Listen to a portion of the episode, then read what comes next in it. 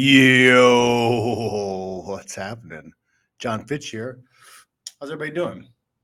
It's a uh, beautiful January night out here on the left coast. I don't know how everything's going out on the rest of the rest of the world, but it's a nice nice night out tonight.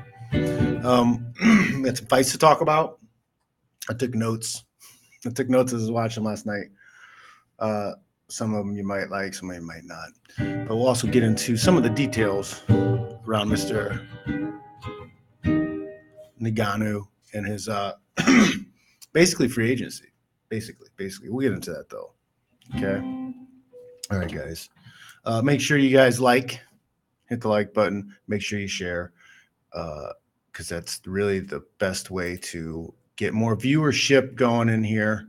And uh, that's what we need to do. Let's do it. All right, guys. Let's uh play a little something. I haven't played this song in a long time. I forgot that I knew it. I did. I did.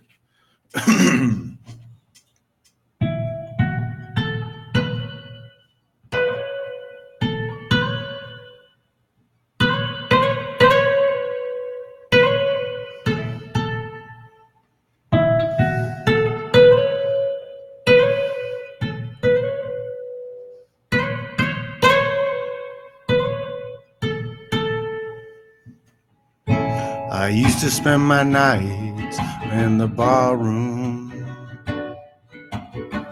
Liquor was the only love I've ever known. But you rescued me from reaching for the bottom. And you brought me from being too far gone. You're as smooth as Tennessee whiskey. Let's get that up. Here's we oh my goodness. I butchered it. I haven't played that song forever. I used to spend my nights out in the bar room. I did, motherfucker. Whiskey was the only love I've ever known. Still is. But you rescued me from reaching for the bottom. And you brought me from being too far gone. You're as smooth as Tennessee whiskey. You're as sweet as strawberry wine. You're as warm as a fucking glass of brandy. Honey, I stay stoned on your love all the time. Looked for love in all the same old fucking places. Found the bottom of the bottle was always dry. But when you poured your heart out, you didn't waste it. Cause your loving has accused me high. Oh, fuck, man. I butchered that. I should have practiced it a little bit more. I haven't played that song in forever. I totally had it buried in my song sheet book. I haven't been playing enough ukulele on my downtime. I really haven't. I've been, I don't know, man. Busy, but I can't tell if I'm being productive. don't know what's happening. Uh, all right, man. So yeah, let's talk about the fights. We had the fights. The fights last night. Do you guys like the fights? They're pretty good. They're pretty good, I guess. Um, I don't know. Some of the fights got more hype, or people talked them up more than I thought they were that good. Um, but we'll get into it. All right, UFC 270. Uh, I didn't catch any of the early prelims. Apologize for that. Um, but yeah, I started off with who did I start off with? Which fight was it? Oh, here we go. First fights were the Friv, uh, Frevola versus Val, Valdez, right? Um, yeah, first round fight for I think it was Frevola won that fight, right? I forgot to put the uh, the wins in there. But yeah, nine and three beat the uh, ten and down ten and one uh, Valdez. Um, we had I'm gonna put these together. Sorry. Uh, yeah, Valdez got uh, knocked down like five or six times in the fight. Um, uh, Favela uh, got top uh, in the first round, finishes in mount, loads of action uh, for under four minutes. Yeah, they were around doing a lot. I think that was the one where uh, was Valdez was kept going for the. Was he still going for the? No, that was Oliveira. Was a nice fight. Kept going for guillotines, but no, Favela uh, kind of beat him up. That was a pretty good fight.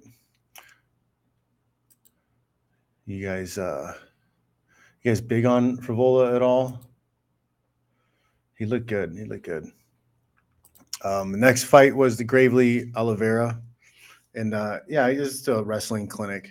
This fight, uh, Gravely dominated uh, the first with wrestling. There were some guillotine attempts by Oliveira, but it, it's dumb if you're not man, he got close to he got close to the uh the first one. It looked pretty good, and then he just kept going back to the well. And it's just I don't I don't think if you miss it that many times, you're gonna keep I don't think you're gonna get it.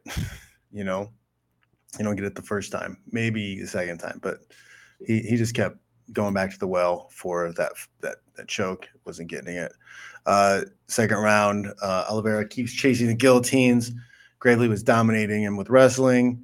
Uh, Gravely showed good cardio throughout the fight. um, third round, more more guillotine, another guillotine attempt by Oliveira. Um, more wrestling and a decision by Gravely. Looked okay, pretty good. Um, I feel like that fight could have been a better fight if Oliveira didn't waste so much time chasing those guillotines. There's a lot of wasted effort put him on his his back in bad positions unnecessarily. And he's already, you know, he's already fighting a good wrestler with good top game and good takedowns. It's just he, he's putting himself too much in a bad bad spot. I didn't. Uh, I don't think that was a good strategy for him. Um, Mela Maddalena and Rodriguez, I butchered his name probably. Um, you know 11, 11 and one guy at the time or he's 11 and two or 10 and two at the time versus four and one. Yeah uh he looked good though. Um you know he landed uh, lots of big punches. Uh he bloodied him up and he got the ko like in the three minute mark. Guys i don't know if you call it a mismatch. On paper i'm looking at right now it was a guy who was four and i guess he was four and zero oh against a guy who was 11 and or 10 and 2 the guy was undefeated, but uh, yeah, I don't know. He didn't. Um, he didn't look like he needed to be in there. Maybe he just had a bad showing, but it seemed a little bit like a mismatch. Um, what else do we have? Barcelos and Henry. Henry looked good. Henry looked good. He looked good in that fight.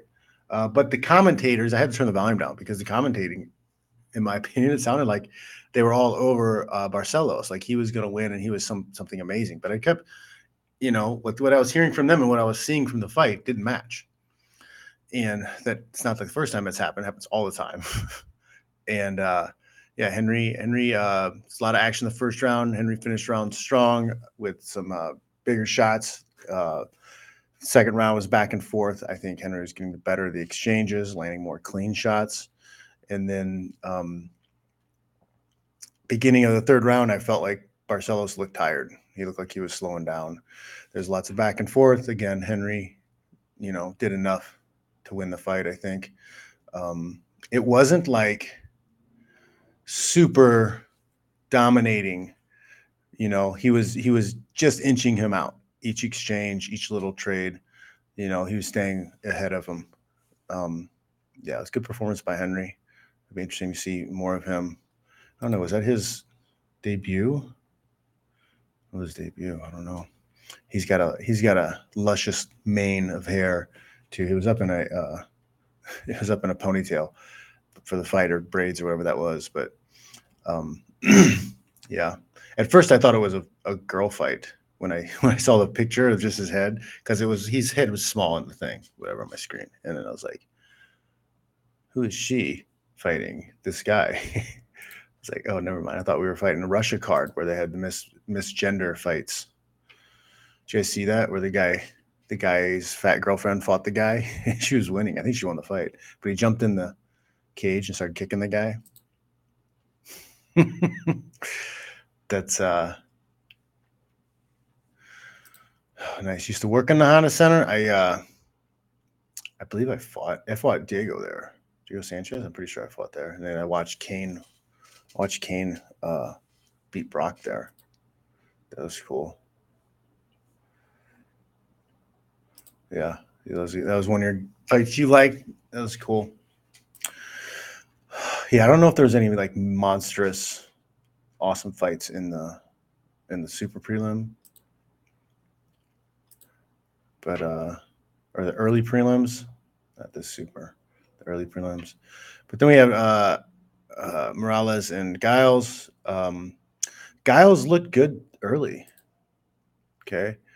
Um, but yeah, uh, there was a takedown and sub attempt by Giles early. Um, he looked like he was doing pretty strong, but uh, Morales reversed him. Uh, um, and then uh, Giles was able to get back up pretty quickly. So there wasn't much exchange there. But um, Giles, I think, was winning the fight at that point. But Morales landed a nice big punch with about a minute left. And that was enough to to win the fight. I think that Giles was winning up until that point. But uh, Morales is one of those type of athletes where he can make something big happen um, in a in a second, in a blink, you know. So he's going to be one of those guys. It's going to be hard to count out. It'll be interesting to see more of him because he's he's super young. Morales is super young, and um, he's like a national kickboxing champ, national freestyle wrestling champ. So, you know, he's got he's got experience, that's for sure. Um, and then Sayed Nurmagomedov. Nurmagomedov. I screwed it up. Nurmagomedov. Why am I screwing up? It's Khabib Nurmagomedov. Nurmagomedov. See if I say if it's Khabib, then I say it. It rolls off the tongue, but I say Sayed said because you want to say it said Sayed. Um, but there, yeah, him and him and uh, Khabib, they're not related. But you got to watch the Dobbs. The Dobbs, the Dobbs are dangerous. They're always dangerous. Um, Cody Stamann, tough fighter, but yeah, he uh, he snuck in a really nice guillotine, and it was it was kind of different. It wasn't it wasn't traditional. Um, you lock. Uh, you know, a lot of guys started using the the the the, the palm grip and throwing the elbow over the top. I struggle with that because I have shoulder flexibility issues. He didn't really do that. It was um, interesting. He he slipped under the throat, and then the other hand was kind of on the back of the head, and he kind of went here on it. It was interesting grip on the choke. I want to I want to try it and play with it and see if I can put some mother grabbers out with it. but it's uh yeah, it was interesting. It was a nice little slick choke. It was fast. Got him got him out of there quick. Um yeah, he went he went to the uh, spinny shit to set it up too. He went spinny ship, spinny shit, and then uh, that might have scared the guy a little bit. They got into a little grappling match, and he ended it quickly. That choke. Uh, Pereira and Fialho. The next fight. Fialho used to train up at AKA with us uh, a while ago. It was kind of the time that I was in Vegas and stuff, though. So I didn't get to train much with him. He's hella young, though. He's only like 25 or something now. That's super young. Really good jab. He's a good boxer, heavy handed. Um, I feel like he could have won this fight, but he gassed. He gassed. And I don't know if it was gassed from um, him not doing enough cardio. I think it was more from the, the, the, the kicks. He got teeped in the belly.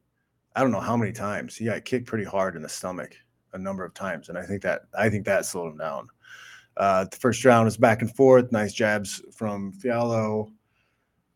Pereira uh, slips at the end of the round, and uh, Fialho fin- capitalized, finished on top. He's on about 20 seconds on top, but I think that was enough. I think he won that first round. Um, Pereira though came out like a you know bat out of hell for round two. Picked up the pace, put a lot of pressure, and then um, Fialho started slowing down, man. Uh, and then end of that round, um, Piera hit the double, finishes on top. So I like that. I like how he mixes things up. That's really good. You know, he was he was winning the round and uh, doing some damage, doing some things, doing the teeps, hitting them in the belly, and then went for a double leg at the end, secure the round. It's cool, but it also plays a mind game with your opponent because um, now every time you change levels, they have that threat of, oh man, he's going to take me down. It, it freezes guys in their tracks. Uh, the, the third round was a much slower pace. I think they were both tired. Um, there was a, a, a, questionable groin shot at the last 30 seconds. Um, uh, it looked like the toes hit the target right at the belt line, but the heel nicked the cup and that was enough for them to give a little time for recovery. But yeah, Piera wins the um, decision on that. I think he performed well, and uh, yeah, he did do one front flip kick uh, that landed okay. Um, yeah, that dude's he's he's interesting to watch. You don't really know what he's going to do next. And then we have the uh, the first title fight of the night, Brandon and Moreno uh, Deiveson Figueiredo. I thought was weird.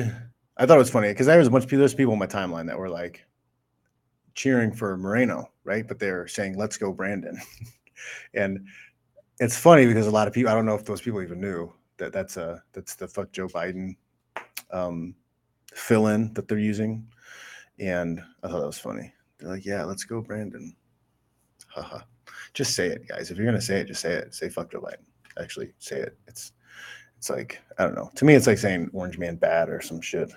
It's not much different.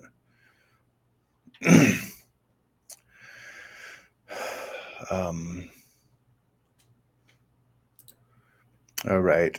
And so for the fight, you know, Brado Figueiredo, uh, first round back and forth. Figueiredo gets a takedown with the minute 30 left. Uh, Moreno gets back up with 45 seconds left in the round.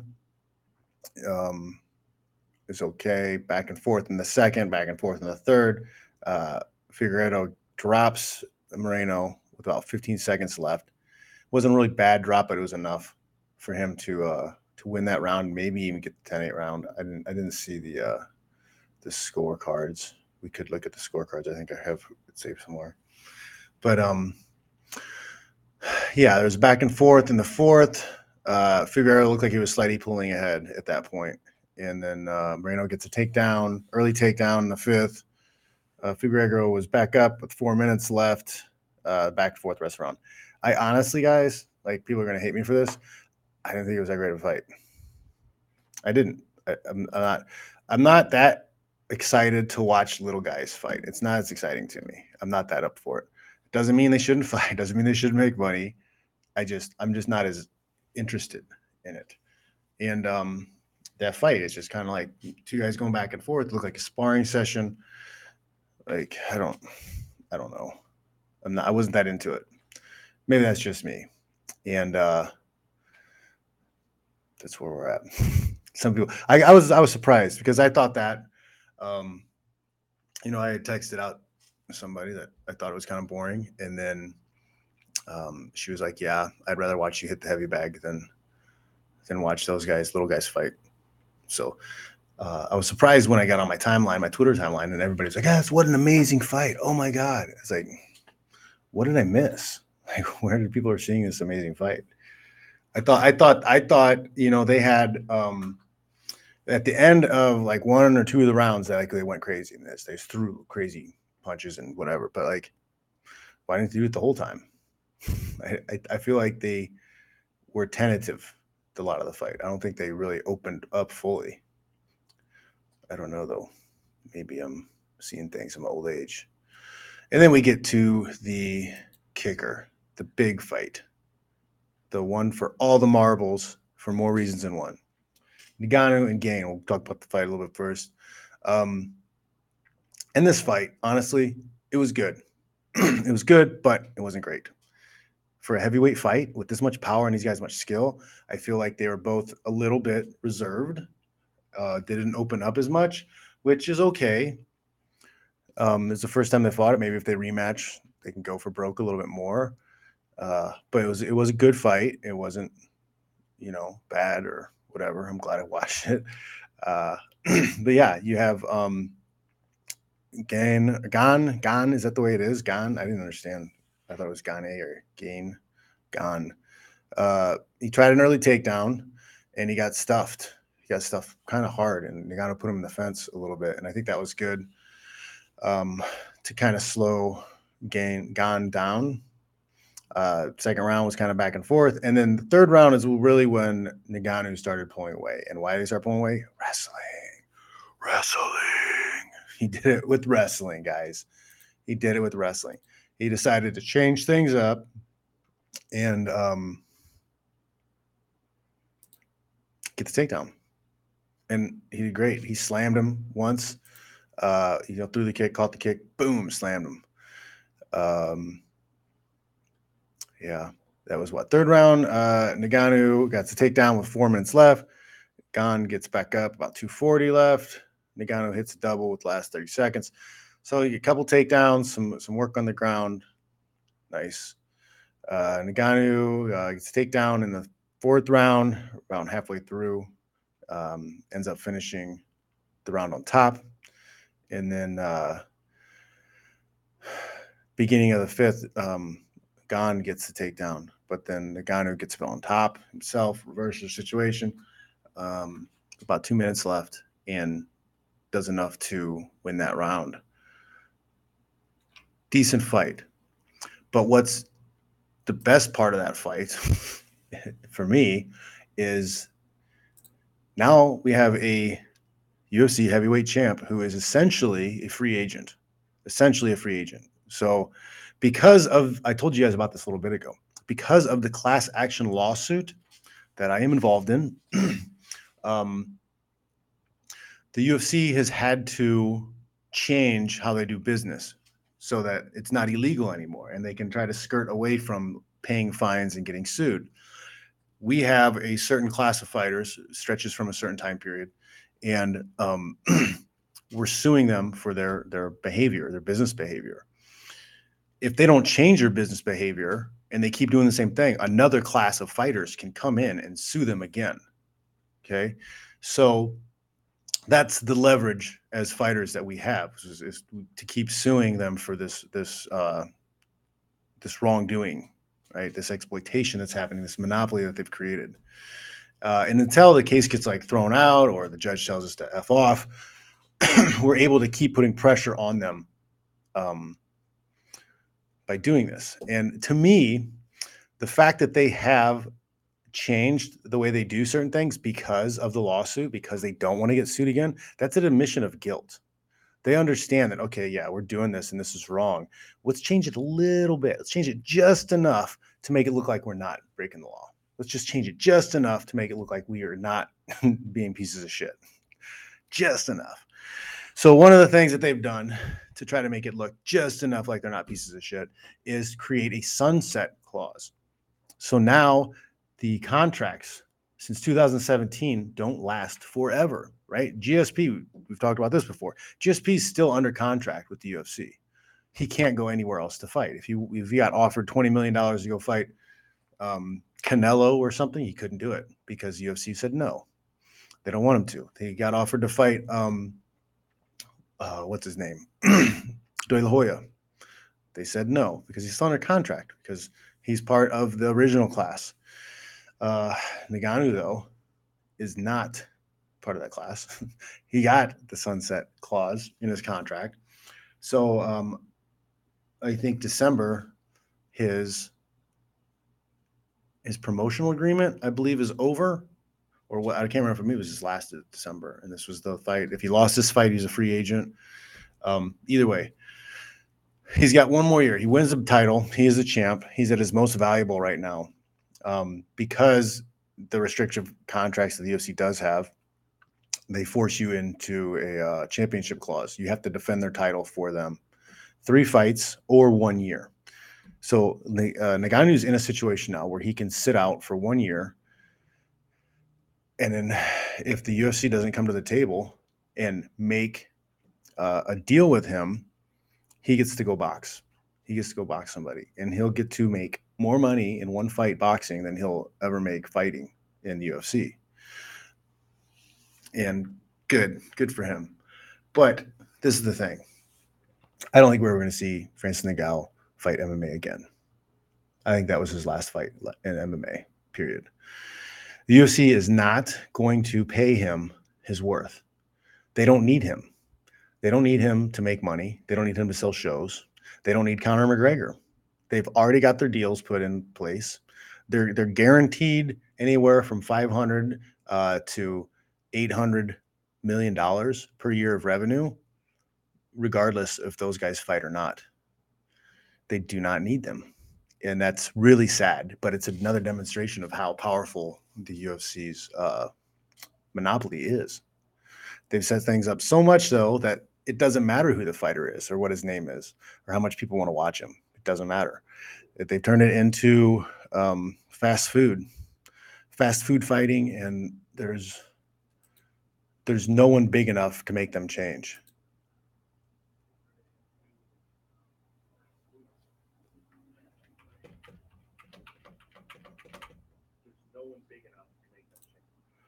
Right. There's literally no leverage at all for uh, MMA fighters in this sport, not with the UFC. You know, if you're talking about the number twos and the other other guys, uh, yeah, you can get into bidding wars against them, and their contracts aren't as restrictive. That's possible, but for the top title, mm-mm. for uh, the promotion owned title that the UFC has, no. And uh, we have yeah, All Pro saying uh, Francis is the captain now. He is the captain now, but he's the captain of his own ship. He's not the captain of the UFC. He's not going to get to tell them anything. He's not gonna. He's not gonna get from them what he wants. They're gonna offer him some bullshit deal. Um, maybe they'll try to make some sweet thing or whatever here or there, but like he's not gonna get the money he would make if he fought Anthony jo- Joshua or, or uh, Tyson Fury or or somebody in Trilla. Jake Paul could not fight him, but set him up with a fight in somebody and end up paying him more money than uh, the UFC would come close to paying him. And uh, fuck, man, that dude could create his own promotion if he wanted to. He could create his own promotion, like Francis Ngannou MMA or Francis Ngannou boxing. Be, promote himself, uh, fight whoever he wanted to, and keep the lion's share of the pay per views. Good for him. Great job. What's the problem? right? But I don't think he is going to. Uh, I don't think he's going to get a deal with the OC. I don't think they're going to play ball. I think they're going to make an example of him. They're going to talk shit about him. They're going to turn the tables on him. They're going to try to make him look bad. It's just how they do things. yes, Tyler Durden, stupid name. He kind of interested to see how this plays out. Yeah, it'll be interesting to see how it plays out. It's it's a little bit exciting because,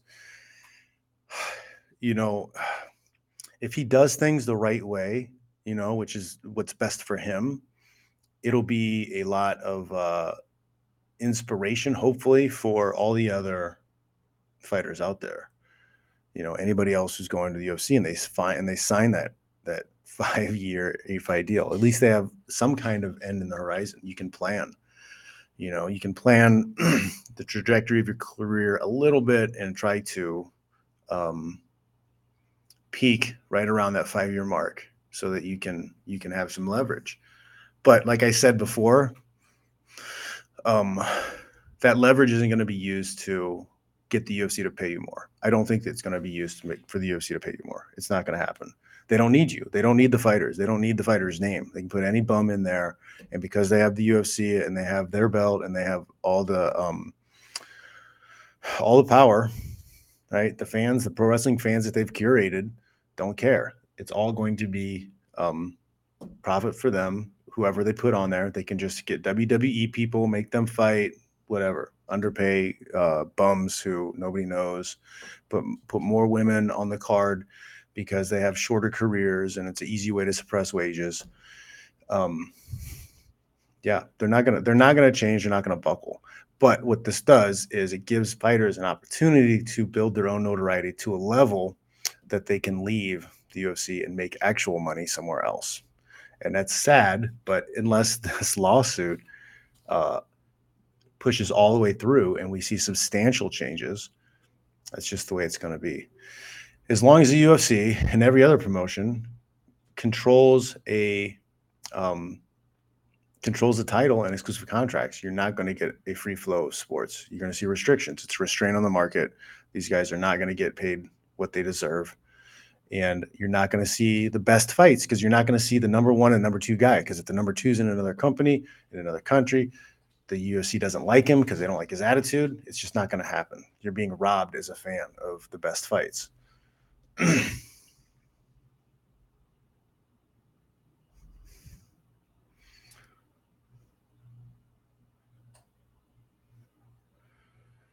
Mm.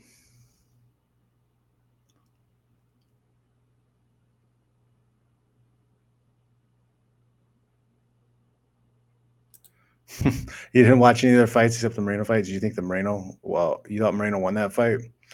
See, yeah, to me, it was like I, I saw Figueiredo doing a little bit more and landing a little bit harder, but um, it was kind of I don't I don't know, man. I thought it kind of flopped honestly. I didn't think there was that much action for little guys not to like just get after it. It was like, mm, whatever. It's like they showed each other way too much respect. I think. I don't know if a, fight, a fourth fight is going to be better.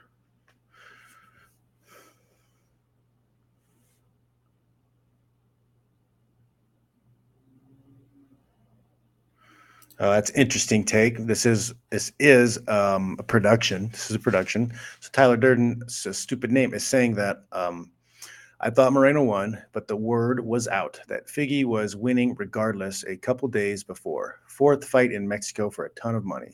It was close. I'm not mad. I mean, that could have been a, that could have been what they they didn't really care. They're just gonna like, oh, we'll just play around for this one and build it up for the big fight we'll just have a sparring session. Who knows? Maybe. and and uh, when you're saying you know a ton of money, you mean for the UFC? a ton of money for the UFC. Uh, John Nash put up some numbers on uh, Twitter and showing like I think Jake Paul ended up tweeting some stuff out about it too about um, how much the UFC made on that event last night versus what they paid out is disgusting. It's dis- it's gross. There's absolutely zero explanation for it other than they're stealing from the fighters. And any loser, you're a fucking loser. If you're like, well, I don't want to hear about them claim about money. They may pay. You're a poor loser. You're a poor loser. That's who you are. If you, are a poor loser, if you think 14%, I think that's what the, the number was for last night. 14% of all the of the revenue they made last night, that's after expenses and shit. Okay. That's profit. Four, they only made 14% went to the fighters as a whole. That's disgusting. It's disgusting. There's absolutely no explanation for that. There's no explanation for that other than they're robbing these motherfuckers. they're robbing them blind. They are, uh, man, they're exploiting these fighters giving them, um, allowing them to fight and get brain damage and uh, injuries to their body that they'll carry with them the rest of their lives, and they're they're stealing, they're stealing off the top from them. Andrew Keene is asking if uh, was a co-main event, co-main event a robbery. I don't I don't think so. Honestly, I I I thought Figueiredo edged it out, but like I wouldn't have been mad if it would have went the other way. I wouldn't. I wouldn't have cared. I just didn't think it was that eventful of a fight.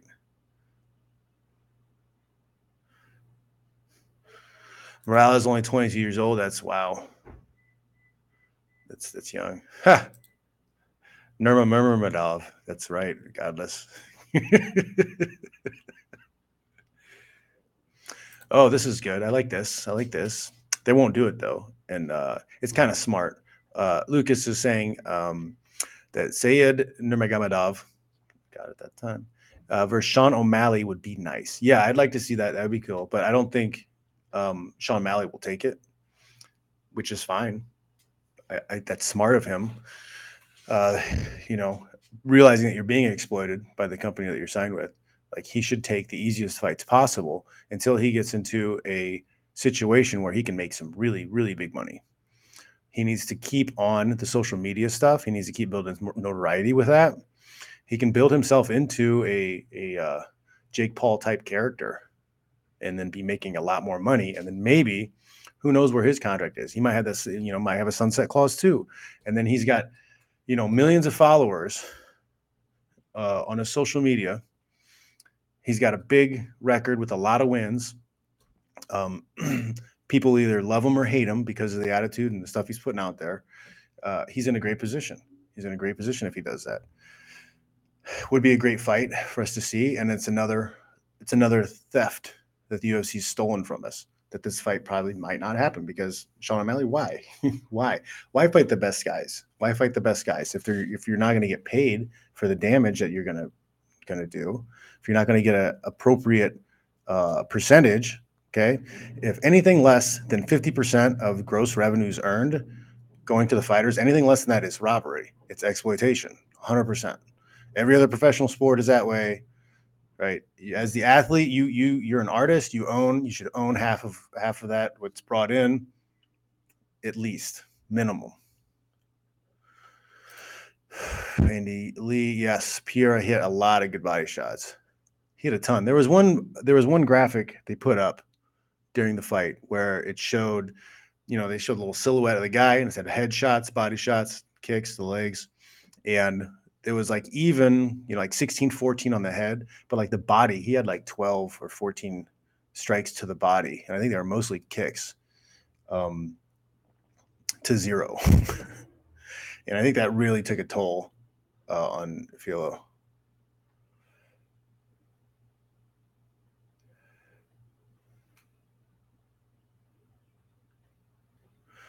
That's a good point. Yeah, I think I think Figueroa does have more more uh, power.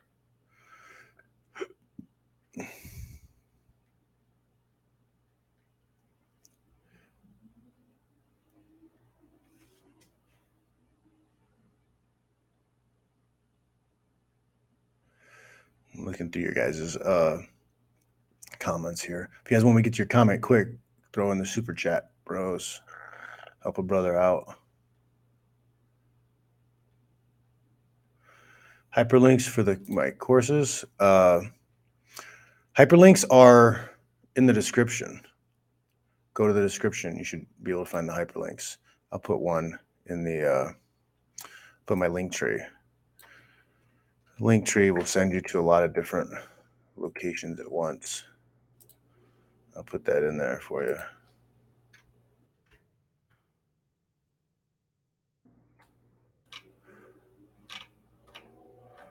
Oh, lots of lots of comments. Where's the other comment at? I just lost.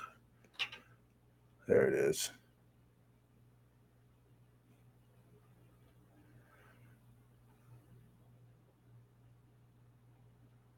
Oh wow! I didn't know. He tore his ACL. A, uh, I'm sorry, he tore his MCL, and uh, I heard another ACL. So he tore his knee up pretty bad. Maybe that's why it was a little bit, you know, little bit more patient.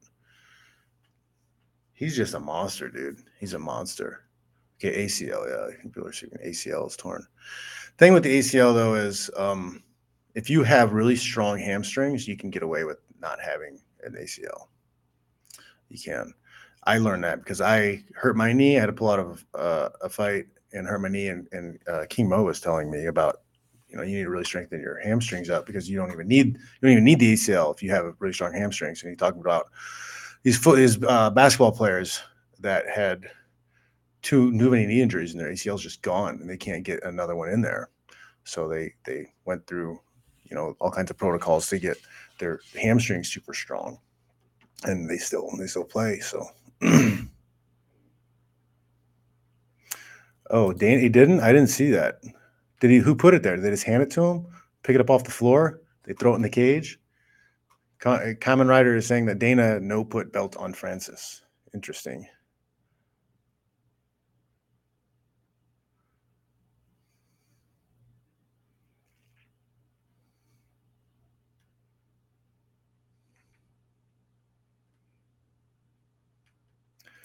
Yeah, these man, these managers, they're not, they're scumbags. Like almost all of them are scumbags, dude. Like that's why the, the the managers don't don't stick up for the fighters and try to actually fight for them and and um, free market and free agency. Is because like they're making money working they work they're brokers they work for the ufc they they in no way work for the athlete. I think i think what they're doing is illegal. I think i wish there could be a way to like collectively sue all the managers because they're all doing the same shit you know they should be all sued the same way the ufc gets sued they're they're uh they're helping the ufc exploit the fighters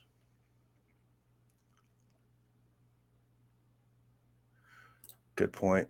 Common writer saying Francis showed the ability of the champion to adapt because it was up to Francis to win the last three. He was, as most of us thought, Francis was done after round two. I don't think he was done. The dude's got crazy power. He only needs to land one punch, and it's done.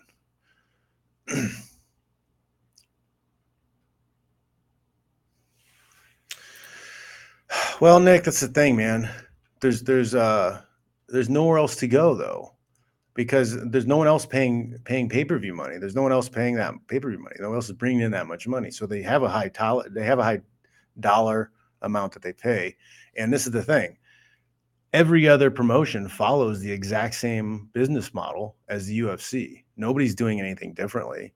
Um, you know, PFL is doing tournaments, but it's still uh, the contracts and all that shit is still done the same way. The way the fighters are, are, treated, it's still the same. It's not different. They found a unique way to suppress wages. They've capped all their champions' payouts at a million. They'll never get more than that, no matter how popular they are. You're capped. There's a glass ceiling of a million dollars. Oh, but a million dollars is so much. You're fucked up. You're poor. You're poor. Shut up. Shut up, poor person. Shut up, poor person. Okay. These guys can be fighting for 20 million, possibly. The money's out there. Okay. Oh, million dollars is enough. No, like it's not that they're trying to steal from the, the fans. The fans are going to have to pay more to pay the athletes more. No, the, the promoters already keep all this fucking money. They already keep the lion's share of the money. Okay. They're making way more money than it would hurt them to pay a million dollars or more. Okay. So get the poor mentality out of your head. Get the promoter's penis out of your mouth. You're a loser. You're a poor loser.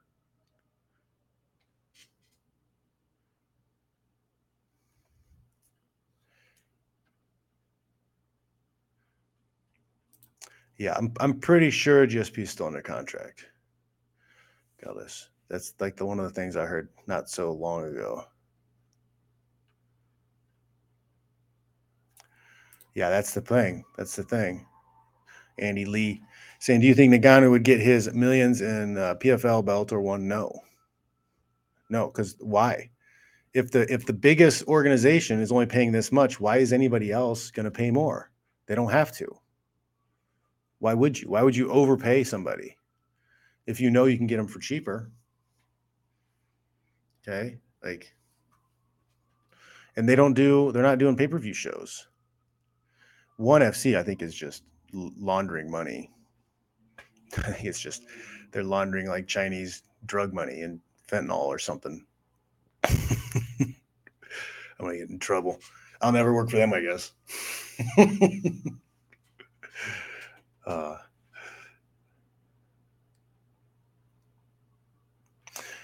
uh, Lucas, yeah, this is a good point. Um, He's saying sit out one year is wasting his prime, but still better to than get exploited by the yeah exploited by the UFC.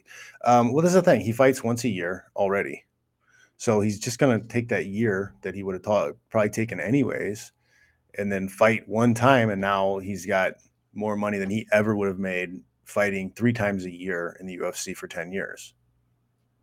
It's like, which, which one do you want to do? I mean, I, it's one thing to love your job and love what you do but like to knowingly get robbed, you know, like it doesn't sit well. It, if you've ever been in that situation, it's not going to sit well with you, man. Say, wait, I'm doing all this work. I'm taking all this risk. I'm doing all this. You're making this much money, but you're only going to pay me. And all the other fighters on the card, 14%? The fuck out of here. Are you crazy? Are you freaking crazy? That's insanity. Yeah, it's a rigged market, 100%. Eagle FC. Glad you brought that up. Khabib has got his show, Eagle FC, and uh, they got a show next Friday. I think I'm going to be there. I should be there. It's in Miami, and uh, yeah, I'm kind of waiting on tickets. I might reach out, maybe see if I can get on Fresh and Fit or something. But I don't know. I, I gotta find uh, itinerary and see what schedules and stuff are before I try to reach out or make any moves.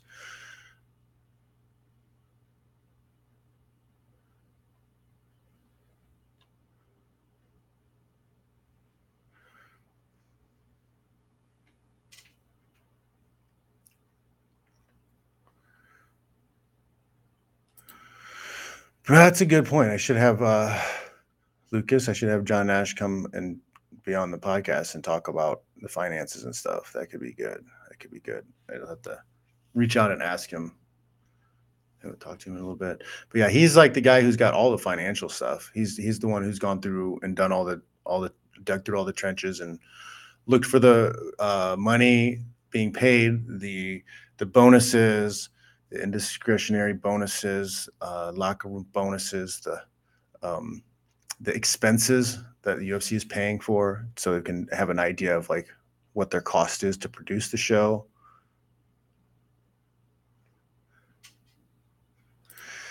Uh, Patrick. Patrick is asking why didn't Dana White want to put the belt on Francis and didn't go to the press conference? Why? Because he's a bitch. Because he's a crybaby bitch. He went and, and cried in his hooker's bosoms. That's what he did. He's such a piece of shit. Really is. The fact that nobody's beat his ass yet is is mind boggling. That's what really tells me that these guys aren't. A lot of these guys aren't fighters. These guys are just uh, guys with daddy issues, and they want they want him to be their daddy. I, I really don't understand why nobody's beat his ass. Such a douchebag.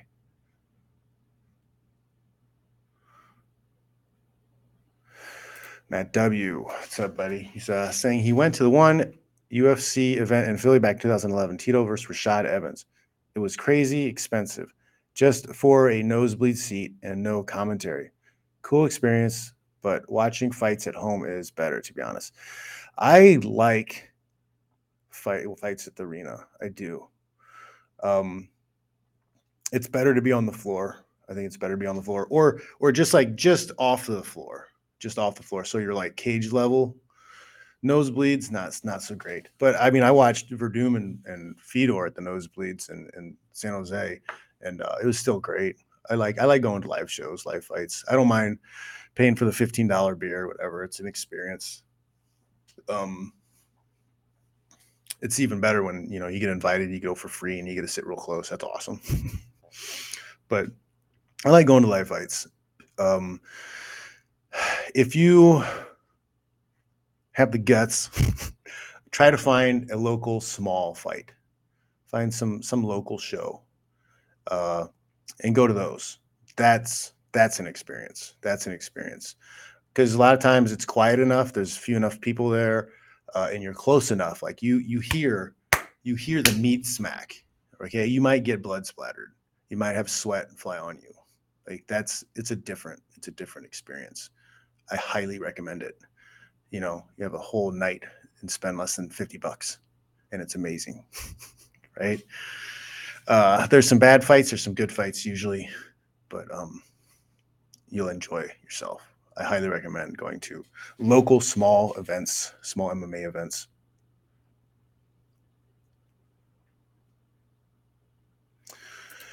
Yeah, I mean, he can uh, I mean, I want to see Ngannou fight. Um, what I why did I just draw his name? The best UFC heavyweight ever. uh, um, the fireman. You guys gotta help me with that. But um, Stipe, Stipe, or Steep, Stipe. I want to see that rematch. I think that should that that trilogy needs to happen. Um, but yeah, Ngannou, he's such a powerful dude, and now he's learned a little bit of wrestling. Uh, he's going to be tough to buy, tough to fight. And that's uh, Patrick is asking. Yeah, I said it's only getting tougher and tougher to defeat Ngannou. If I was Ngannou, I would just go to boxing. Yeah, I mean, he could retire and be like, "I'm the best MMA fighter ever." I was retired as UFC champ. I walked away and went to boxing and made a shit ton of money. Awesome.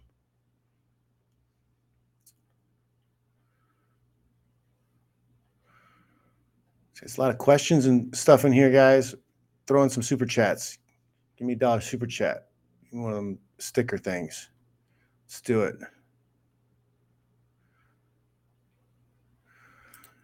Patrick saying UFC just wants money. Well, I mean, everybody wants money, but uh, UFC has a lot of hookers he's got to pay for. Not UFC, but Dana. this is a question I really would like answered. Patrick is asking, how would have Brock Lesnar versus Francis Ngannou gone?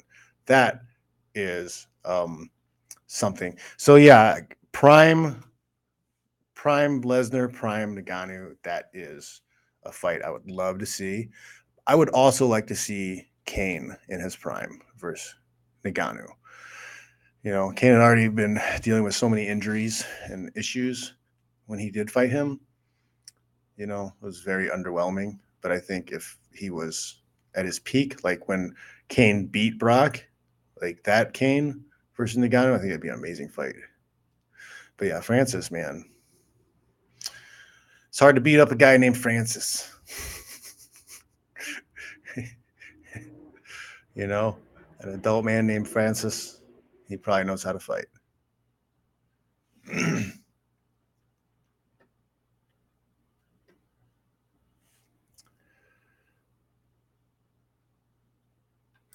yes, I agree with you here, Hybrid. Hybrid Ninja is saying Francis versus Tyson Fury will be one-sided, honestly. Yeah, I don't I don't think – Ngannou has the uh, agility and, and, the boxing skills to um, do anything to Fury. He's got power, but Fury's huge too. Like, I don't think Francis ever fought anybody as big as Tyson Fury. Has he ever fought a heavyweight that big? But he's going to get paid, man. He's going to get paid. Yep. Yep. Yep. We got some GSP still under contract. I get some backup on that.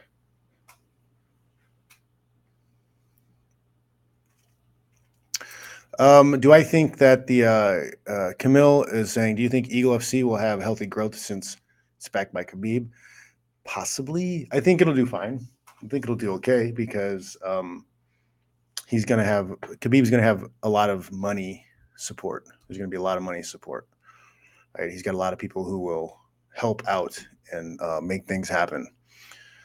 And I think his name on it is going to help. He's got probably everybody in freaking Russia watching. All you know, he's got a lot of people who are going to tune in and watch his shows. So as long as he doesn't like screw it up bad, I think it, I think it could be good, right? Um, was it Kara Kara Kara Kara Kara and Sponge I think is the fight. Um, the main event. That's that's interesting enough. I think it could be good.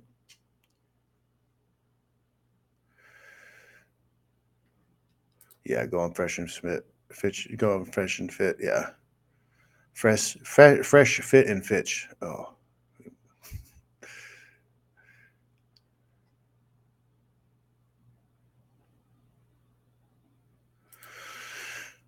Yeah, I should I should reach out, but I don't I don't know if they film every or shoot every day or whatever. I don't know. Figure it out.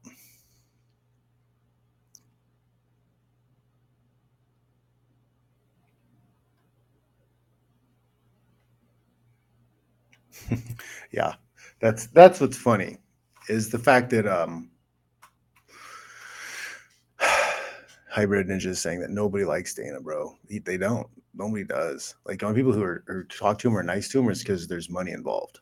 If there's no money involved, like nobody, nobody's around Dana. Nobody hangs out with Dana. When's the last time you seen Chuck and Dana hang out? They used to hang out before all the time. Hmm. Wonder what happened. cut him off. He stopped paying him. Stopped paying him to hang out. That's what happened. Yes, totally, totally big Arab money behind that. Hundred percent. Yes, I agree. Yes, this was a great fight. Werdum versus Fedor. That was a great fight. It was a great night. yes. Dollars cost Chris Yo. Miguel, what's up, buddy? Hit the like button, guys. And if you guys missed the uh the crypto course, you're missing out. I gotta I missed out on promoting it for these guys. I gotta do that next time. I gotta have Miguel on the show too sometime. You're not he's not far. He's down in uh Monterey. He's to come up some weekend hang out. Tell me where to put my cryptos. This uh man, this this downturn is depressing me. I know it'll be all right. I know it'll be all right. 35,000. Man, 60,000 was really nice. next next summer, next summer, I think we'll we'll break 100. I think that's what's going to happen this summer coming up.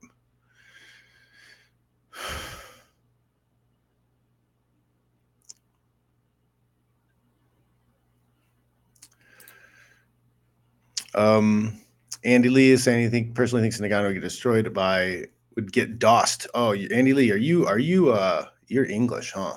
You're from the you're across the pond. DOSed by Tyson Fury, and Jon Jones would give him a tough time too. That's an interesting fight. It's really interesting. I would like to see it but I don't I don't know because Jon Jones did he put on enough weight to really deal with Ngannou's power? Did he really? He's a lot bigger, you know, a lot stronger, but man, how much speed did he keep? How much did he lose? Is he going to hit with enough power to hurt Ngannou? Because he Ngannou took some shots from Gane and just walked through him last night.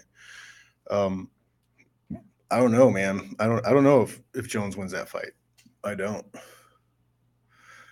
But you know, I'd like to see Jones come back, and I want to know. I mean, Jones. I wonder if he was on an old contract. Yeah, he's got to be on an old contract. His first fight was like 2008, huh? So like he can't. He. He might not be able to get out of the contract as easily as as Ngannou, because Jones is already a part of the class action lawsuit. Okay, so uh, they don't have to do anything new with him. He can't add and sue again. He's already a part of our our uh, our class, right? So like he may still have a, a shitty contract. Stipe and Ngannou three needs to happen. Yes.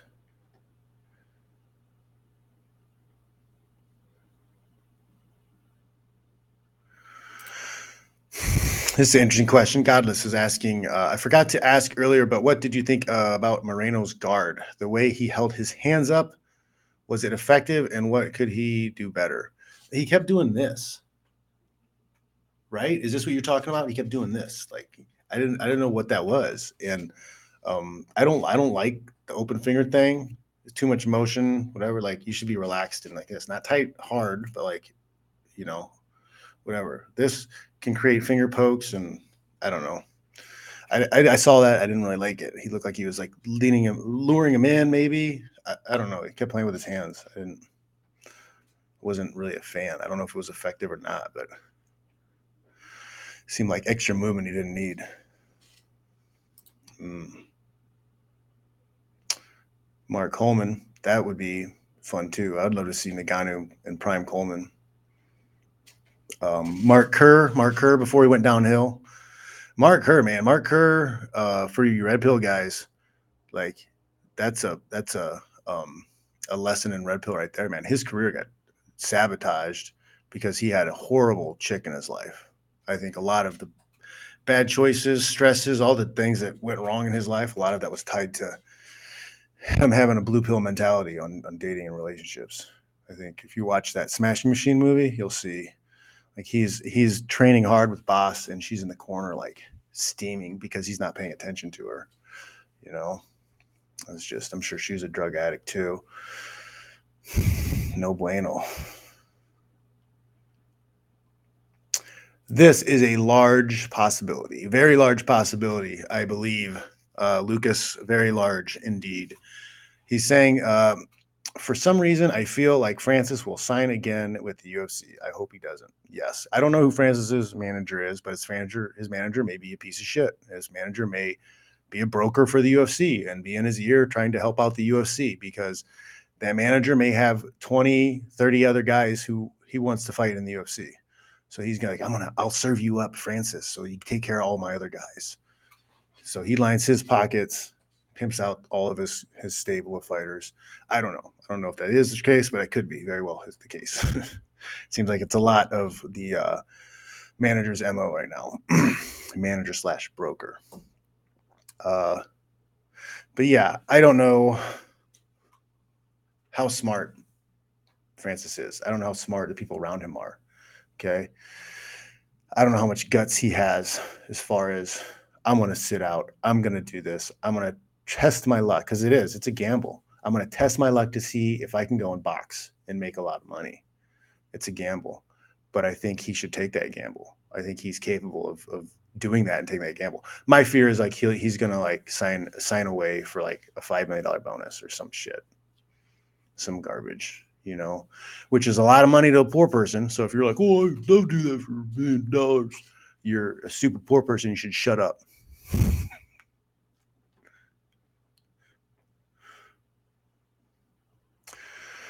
yeah, Brock doesn't do well with punches, but he he could find his way to power through the punches and get to the double. Put him on the fence. If he put Ngannou on the fence, I don't know. I think it'd be interesting. You could just smash him though.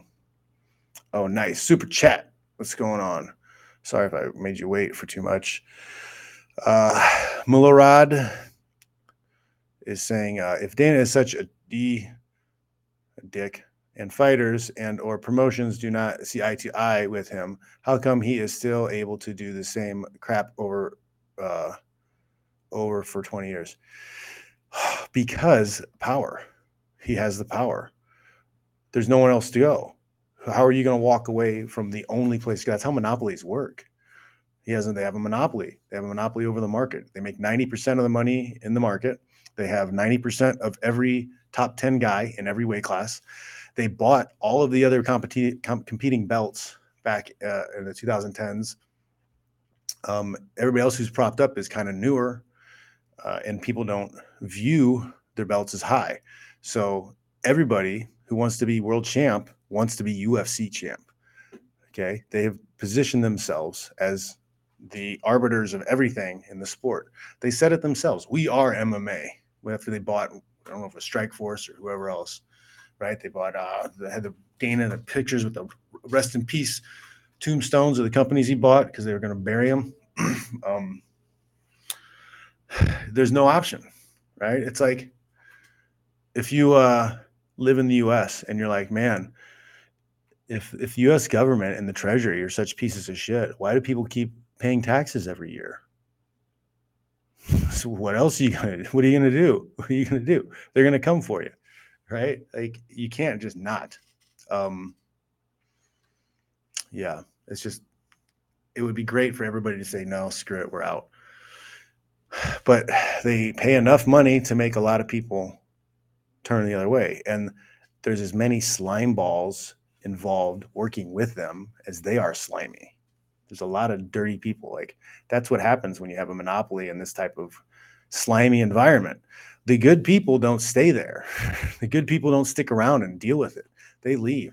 My my opinion of Khabib leaving, also and retiring, this is my humble opinion, is he didn't want to deal with the slime balls anymore. He knew that Dana was a slime ball. He knew that UFC were slime balls. He he would rather leave on top where he was. I've made enough. You people are disgusting. I don't like working with you, and I'm going to do my own thing. I think that's I think that's a big reason why he walked away not just oh my father or you know I did everything I wanted to. I think it's like why why why stay in the in the uh, underbelly and all the gross stuff with all the gross people if you don't have to. You know, you get to that point. You get to that point where you get fuck you money, even though you got exploited and you should have more money. When you get the fuck you money, like why are you dealing with shitty people anymore? I think that's why he left.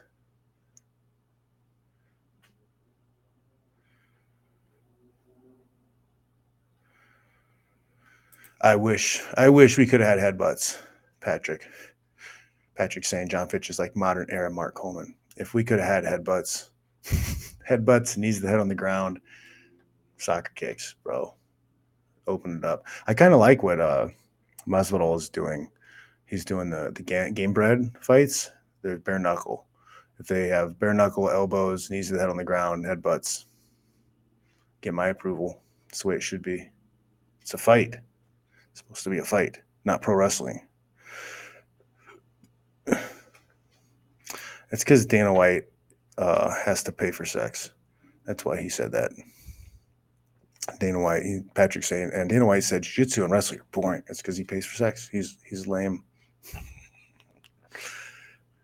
He paid. He pays uh, for them to peg him.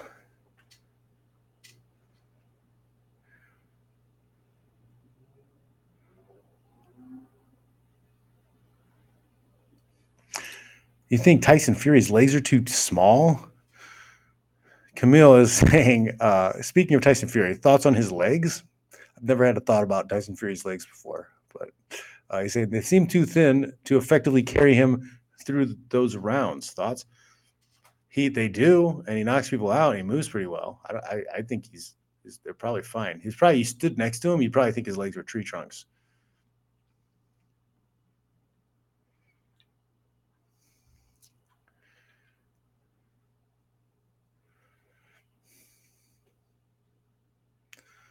Yep, you're right. They do. They complain because I think they have bad advisors around them. They don't have anybody telling them anything else other than, you know, oh, just get some more tickets.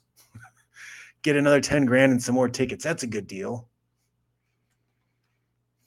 But yeah, there's slime balls everywhere. They have there's a lot of people, man, who have coaches and trainers and and managers around them that are slime balls, absolute slime balls, and they are not going to tell you the truth and they will rob you blind, get paid in the back room, extra money that you don't know about by the promoter for selling you out, selling you out for less money.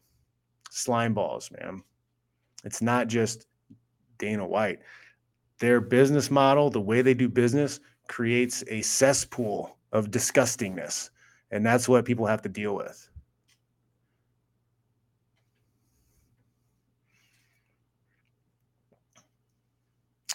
Twenty twenty four is a prediction. All Pro, saying 2024 is 100K. I think we can get there before then. A lot of a lot of that belief is because um, we're going to have a market crash here. The money printer can't go burr forever. You have uh, fuck, uh, fuck. Joe Biden is um, banning all non-vaccinated truck drivers from bringing food into the United States. So we're going to have like massive shortages coming up in the next uh, few months. It's ugly, man. It's ugly. I feel like there could be some really bad shit happening if uh, we don't see a turn in trajectory by summer. Like, get ready for some bad shit, guys. Get get your rice, get your beans stored up get out of cities if you can, man.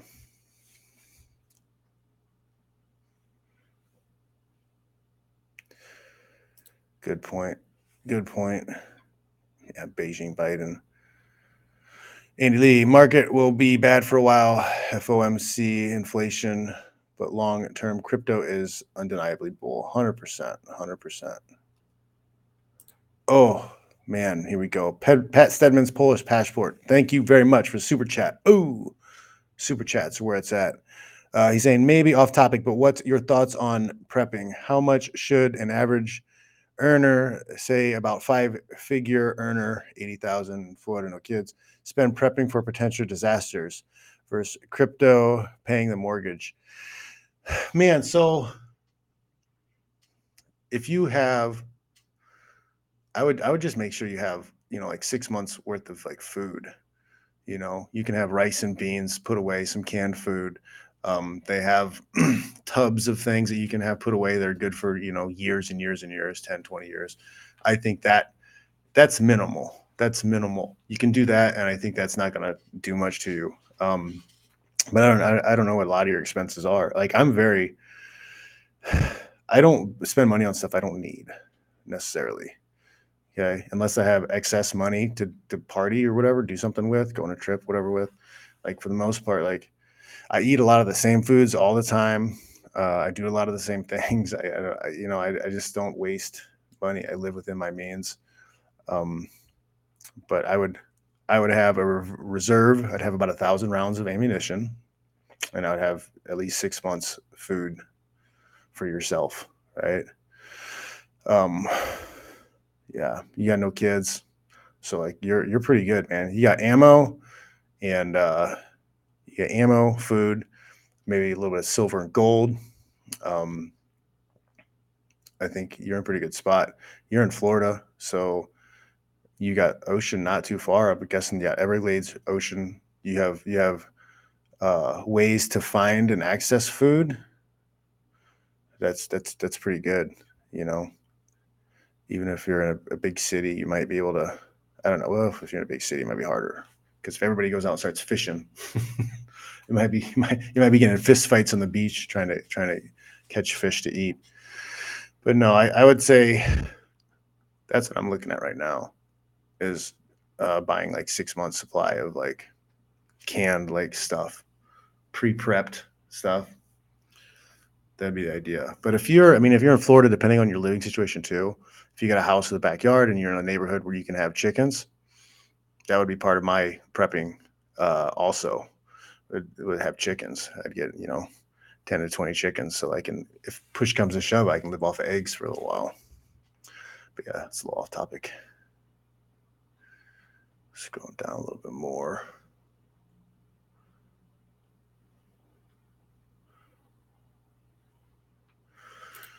I, this guy, Joe Biden wants to run again in 2024. How's he even going to be alive? Is he going to make it that long?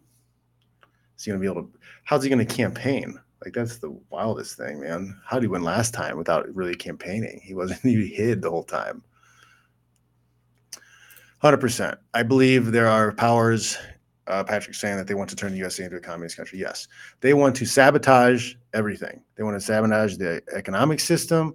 They want to sabotage food and like everything. They want everybody struggling and poor. That way we beg them, oh, we need the government to help us. And they'll come in to rescue us with communism because look at capitalism how it failed us. Look what it did to us right? It's like no you you freaking did that you dumbasses. Had nothing to do with capitalism. You morons did it. Trying to they're trying to yeah they want total control top down control. They want uh, digital passports um, for social credit scores. They want to monitor your uh, your your your co2 emissions and and how much gas and fuel you use they want to regulate that it's just no thanks, man. Screw these people. Uh, we'll talk about that. Me and uh, Jason Bermas talk about that on Mondays. We'll talk about that tomorrow. One on the left coast.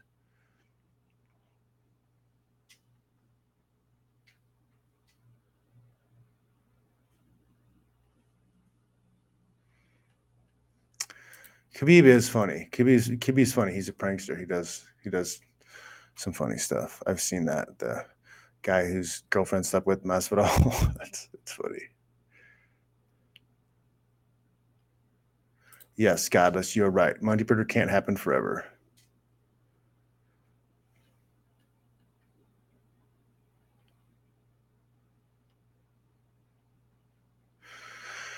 Uh, Patrick, yeah, he's saying uh, Dana White doesn't give his mom money, but yeah, his mama could be a terrible person too.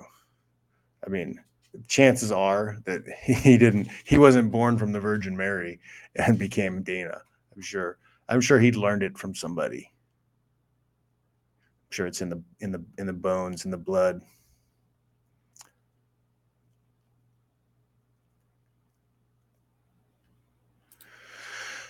I would love to be somewhere with a lake. You're in Vegas. I'm gonna plan on the next couple months. I'm gonna go out to Vegas and do a seminar. I'm gonna do a smash seminar teach people how to control on top, like Khabib smash type stuff.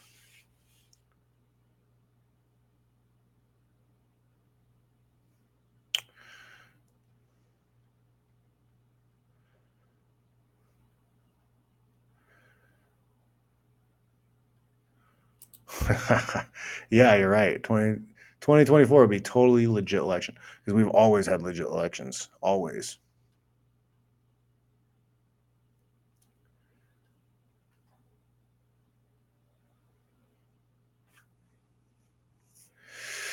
Yeah, it's like the beginning pay is 10 and 10. And that their argument is like, oh, look, we have guys fighting on the undercard 10 and 10. And this boxing match, they had a guy made $2,000.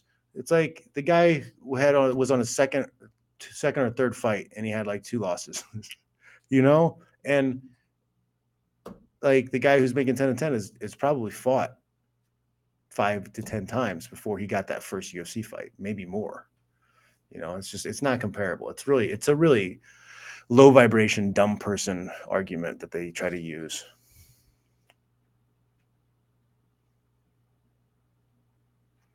Oh man, all all kinds of uh all right, I got down to the bottom of this.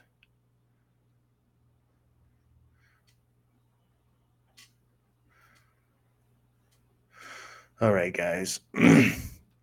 um I hope you guys uh enjoyed yourself tonight. Talked about some good stuff. Uh if you guys are uh, looking for maybe a red pill community. Oh, is this a link? No, it's not a link. I hit the wrong damn thing. Especially if you guys are in the Bay Area. I have a uh, a group, Smash Society. It's a Patreon. I post about a video a week talking about dating tip stuff.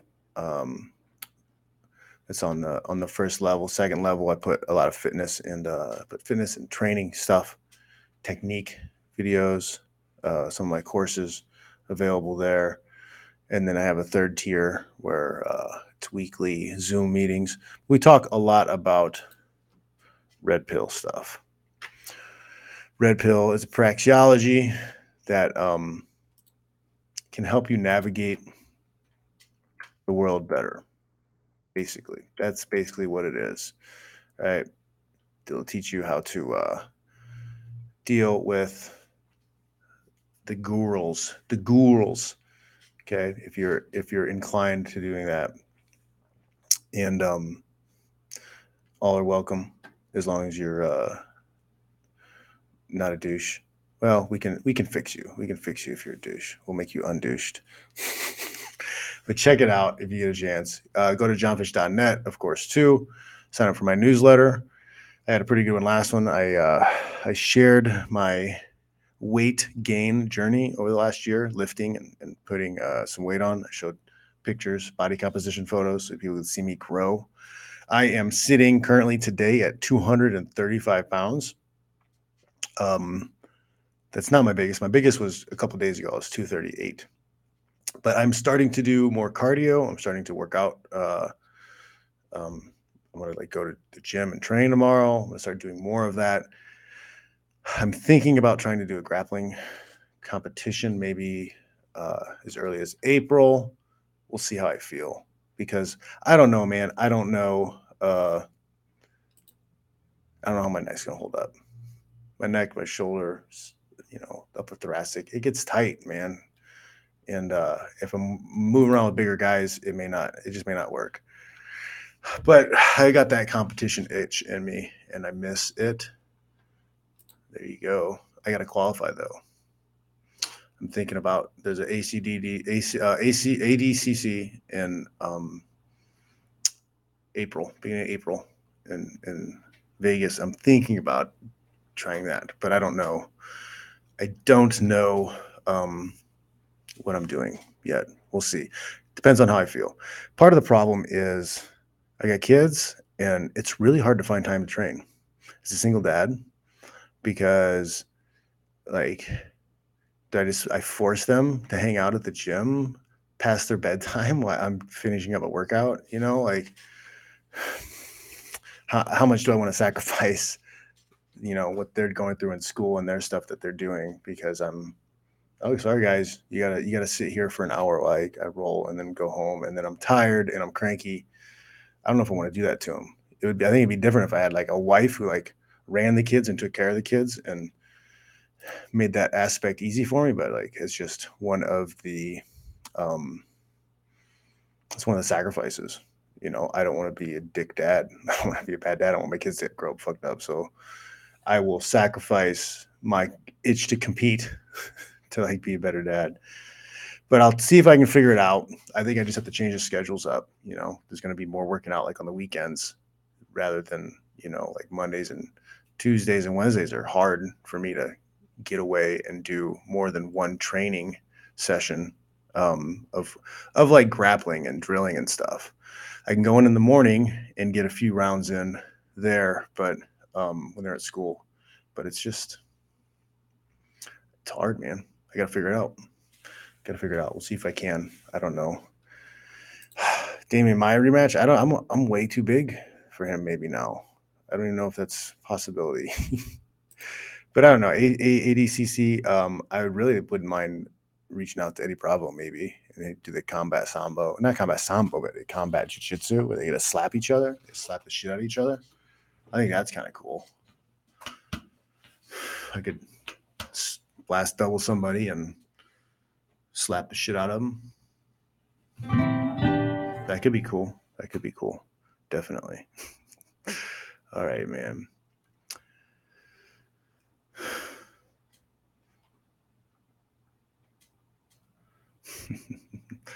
oh man. All right. Did I miss any uh yeah, let's check in check in my uh uh Rokfin. You guys check Rokfin. If you're not subscribed to Rokfin, you should go there, definitely. It's an awesome platform. Um, I put a lot of stuff up there. I put this show up there free. I haven't put any technique and stuff up there in a little bit. I haven't had a chance, but um, hopefully, I'll get some more seminars soon, edit some stuff, get it up. Yeah. All right, guys. What are we going to sing tonight? What are we singing? What are we singing?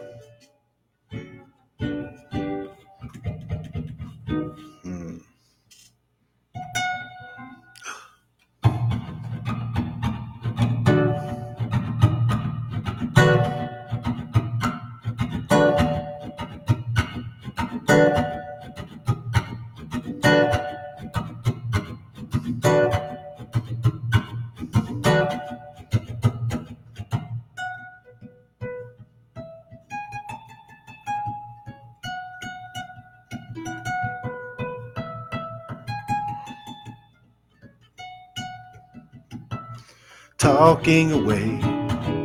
I don't know what I'm to say. I'll say it anyway. Today's just another day to find you shying away.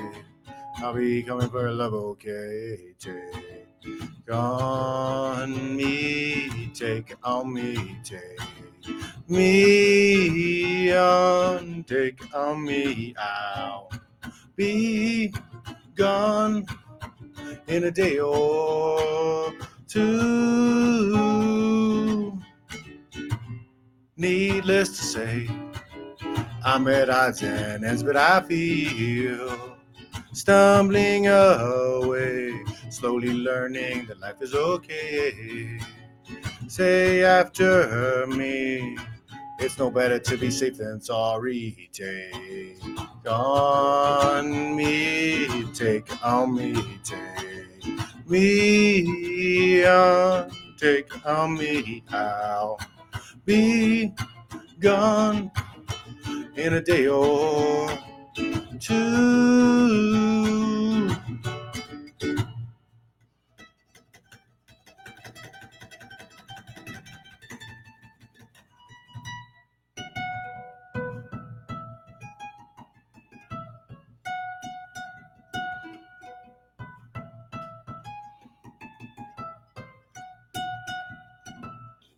Oh, the things you say, is it a lie or just to play my worries away? Of all the things I've got to remember, shying away.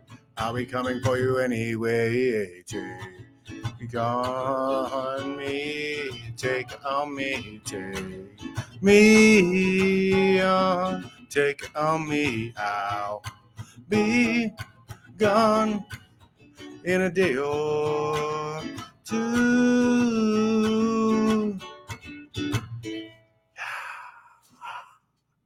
All right, guys, that was fun. I hope you guys uh, had a good one. Yeah, I need to. Uh, I need practice. I need practice a little bit. All right, guys. I gotta get the kids to sleep. I'll check y'all later. Have a good one.